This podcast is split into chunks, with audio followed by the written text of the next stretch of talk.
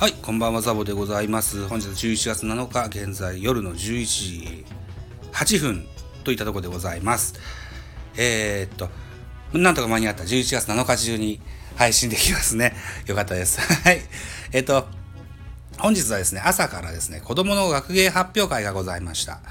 えー、っと、コロナを避けるために密を、にならないようにね、えっと、学年ごとで、えー、っと、発表してる学年の親御さんは前の席へ、えー、そうじゃない親御さんは後ろの席へっていう、だから出し物によって座席が変わるなんていうね、ローテーションみたいなことを させらさせられたですけどね、えー、そんなあ学習、えー、っとが、学芸発表会ね、行ってきました。えっと、私の息子、長男が5年生、次男が2年生でございます。えー、2年生の次男の出し物は、えー、っと、えー、名前を見てちょうだいというお芝居でしたね。えー、っと、とある女の子がお母さんから赤い帽子をもらったんですけれども、風で飛ばされて、えー、っと、うさぎだったっけな？犬だったっけな？が拾って、これ私のよとかいう 取り合い。で、また風で飛ばされて、今度は大きな鬼がそれを食べちゃって、みたいなね。そんな、なんだかよくわからないような絵本のお話。で、えー、うちの次男さんは、ナレーションという役をしてました。はい。えっ、ー、と、長男ですよ。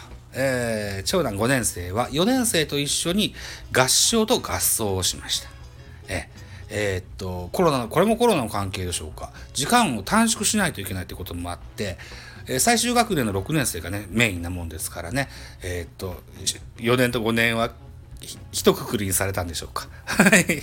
えっ、と、そんなことで、えー、合唱はですね、笑顔の秘密という歌を歌ってました。うん。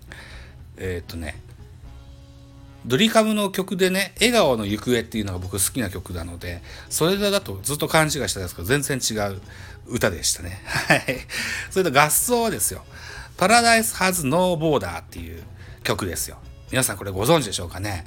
えっ、ー、と、キリンの氷結のコマーシャルの BGM にもなってました。東京スカパラダイスオーケストラの曲で、タタタタタタタタタタタタタタってやつですよ。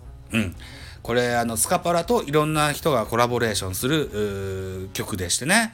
えー、誰さかなクンですとかね。うんと、白石舞ですとかね、えー、あるいは、えー、志村けんもね、やってましたね。志村けんを三味線でね、参加してましたよ。うん。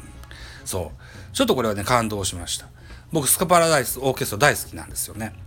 以前、あの、えっ、ー、と、ミュージックステーションでこの曲を演奏してたスカパラの、えっ、ー、と、動画をね、今でもあの、ハードディスクプレイヤーに残してますもんで、えー、帰宅した長男にね、それ聞かせましたよ。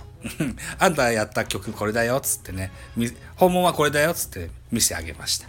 あ うん、そんなあ日中でございました。はい。えーと、この後何本か野球系を撮ってみたいと思います。よろしくお願いします。